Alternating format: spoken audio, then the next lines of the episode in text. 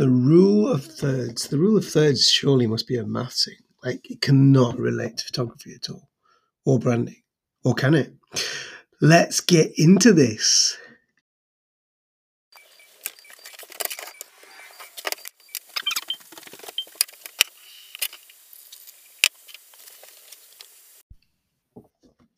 So the rule of two thirds is that right? So there was this workshop I delivered. I've already mentioned it a couple of podcasts ago about branding, and this is one bit of that workshop, which I thought was really interesting because when I revisited it, I didn't realize it was that big of a section, but man, it's such a really big, interesting area.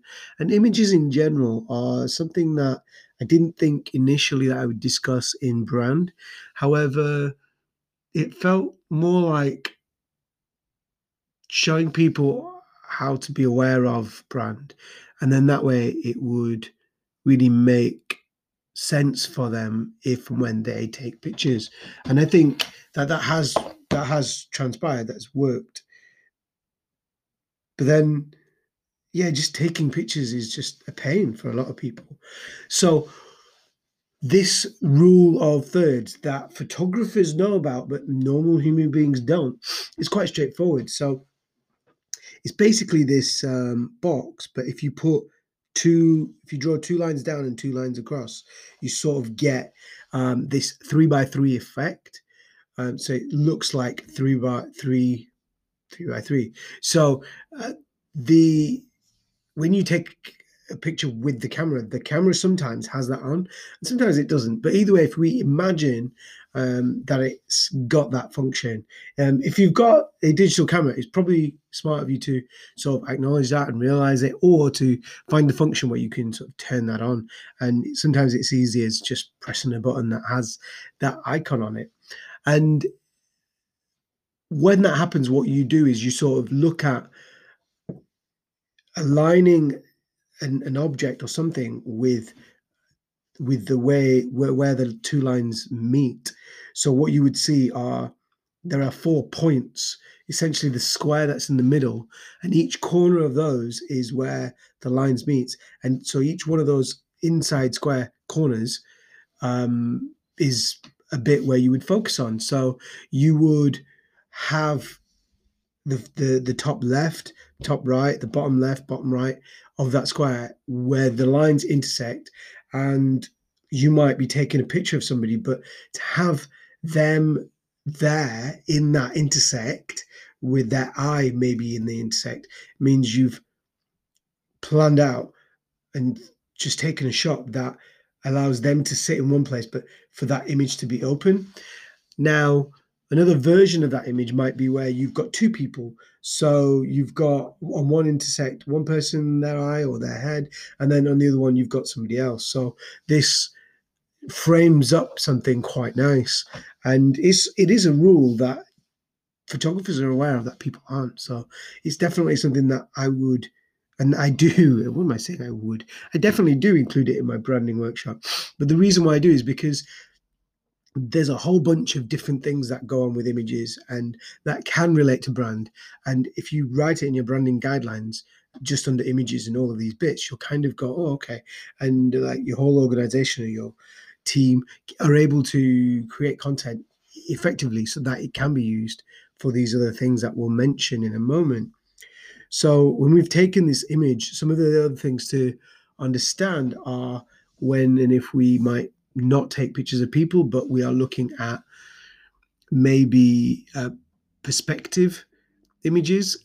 And the other type of image is symmetry. So taking perspective imagery, then when taking that picture, essentially the central place or one of the cross sections uh, where the lines meet might be where though the the point of view perspective lines aim towards.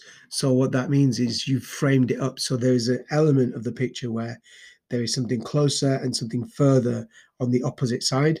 The only way that doesn't work is if you have um, like a point of view where you are or the camera image is watching and looking at something and the view is in front of them disappearing and the viewpoint is central to right in the middle and in that case it, that would be a, really cool image especially if you've got a lovely um, countryside or natural sort of scenery and the other bit of imagery that might throw you off is symmetry so symmetry is just where you get a repeating pattern. Um, you can look for points to line them up with, uh, but for the most part, do confuse people because they are repetitious in their nature, but essentially symmetrical or repeating, and therefore just really interesting images. Um, so those are some images that you might be aware of, or might now be aware of. We're definitely talking and focusing more on trying to lay things out in that image when you take the picture. And one thing that I do sort of stress is I don't get it nail in the head, but at least have the understanding and knowledge of that so that you might then zoom out and do just take that picture. But when it gets back to editing, then the editing would allow you to know what your intention was at the time and crop the image and then you're kind of done and and that's another good image saved for the uh, for the bank. I think that some of the things that do, we do need to come on to then are the fact that I've already sort of mentioned this, but if you're able to have something happen in an intersect, then leaving the other side open does generate some really good stuff. And it's just really nice to not fill the image out, but allow people that space to think and feel. So it sort of looks like they're about to move into that space, but they've not. So, or they're thinking into that space, and that's quite nice. Um, but we're going to come onto that. Actually, I'll mention it now. Um, so, the reason why there's another reason for having that open space and putting an image on one side. So, this was something that I already had planned and put in my slides, but I hadn't seen that particular slide for a while. And as I was going through it and saying it, I sort of realized that actually this is hugely important. Most people nowadays probably don't need to take pictures of people or just people, people, or whatever it might be. Having a picture with that side and all of that space empty looks like a waste to some people, but actually it's really valuable. And the reason why it's really val- valuable is because the idea for you making and taking images in the context of like doing a branding workshop is that that would lead to marketing.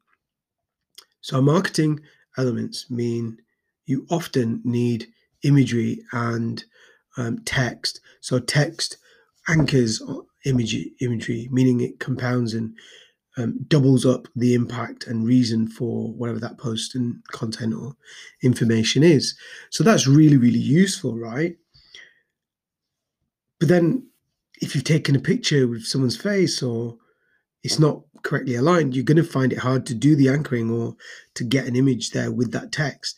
And a lot of social posts now have things like thumbnails or imagery that you add, and a lot of people put text on images, and it's just the way things work. I think that that's a standard for today's society. And in a way, we need to find a, a branding style that suits us all as our own business stands up. But if you are using imagery, it might be wise to leave that space empty when you take the picture, not because it's great composition, but because at some point you're going to want to add text to stuff. And if somebody's happy and cheering, instead of having them in the middle, having them in that intersect will mean that you can further down the line create that Twitter banner, Facebook banner, um, thumbnail, Uh, whatever it might be for website or for YouTube or podcast artwork, whatever it might be, might require that bit of text to anchor and to say whatever that image is saying and then repeat on that and angle it towards your business. And that's needed, but it, it, it, just works better from a design point if you have the space to do that. And by taking the picture in the right way, it kind of gives you that as well. So I think the only other thing that I feel cheated if I wasn't going to mention was the fact that in terms of from branding's perspective, having color grading is also interesting. So taking pictures is great. Once you get to the point where you can have a perfect picture, I think sometimes people don't do this or they miss or they don't fully think or realize that they they they have the capacity to do this but you are able to have uh, images that are quite powerful. Um, and i think sometimes that's not necessarily enough meaning we need something added in as a flavor to the image. And what some people do is there's two different ways of color grading but what some people do is color grading. And this is a thing that um, again not everyone does but when you go to the video world everyone does look at color grading in video so imagery works in the same way that you would tint and not professionals may maybe don't tint but they give accents of colors through other means by using like photoshop mainly um, and it gives that color to the image. So you might add an orangeness to it, or you might add a, a blueness to it. And it is similar to a tint. The reason why I jumped backwards from that was because it also might not be like literally tint, but it is similar to. And by doing that, you might feel like you've ruined the image. But the alternatives are to add a kind of a, a, lens flare or some sort of style on top, but very faint and transparent. But then that would give it the color of whatever that transparency is.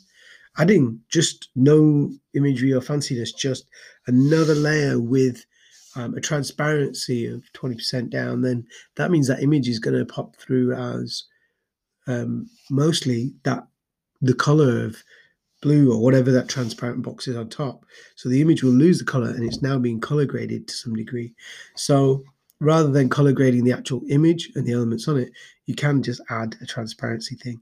You could also do that with a gradient or a button style or anything really. And I think offering that out is really interesting because it can help. Um, there's also a function now on WordPress where you can do a duotone, and a duotone image is essentially where you put an image in and you can select two colors and it rasterizes the image to a comic strip fashion but um, divisible. So it, it has dual meaning two tones and you can pick the tones of the color. So you can have two different colors.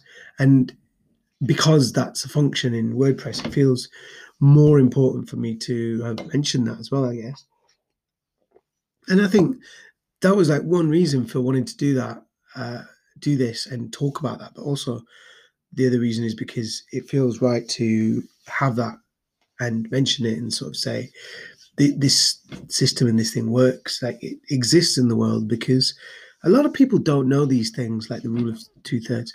So I thought, hey, do you know what? I'm going to mention it, um, put it out there. It's probably worth putting out there. And just to say that that's it for me. Uh, thank you for listening. Please do consider liking, subscribing, and all that jazz on this podcast. Um, please do feel free to tweet me at Tea and Toast um, or drop into one of my workshops. And thank you for listening. Take care. Uh, have a great day. Until next time, see you soon.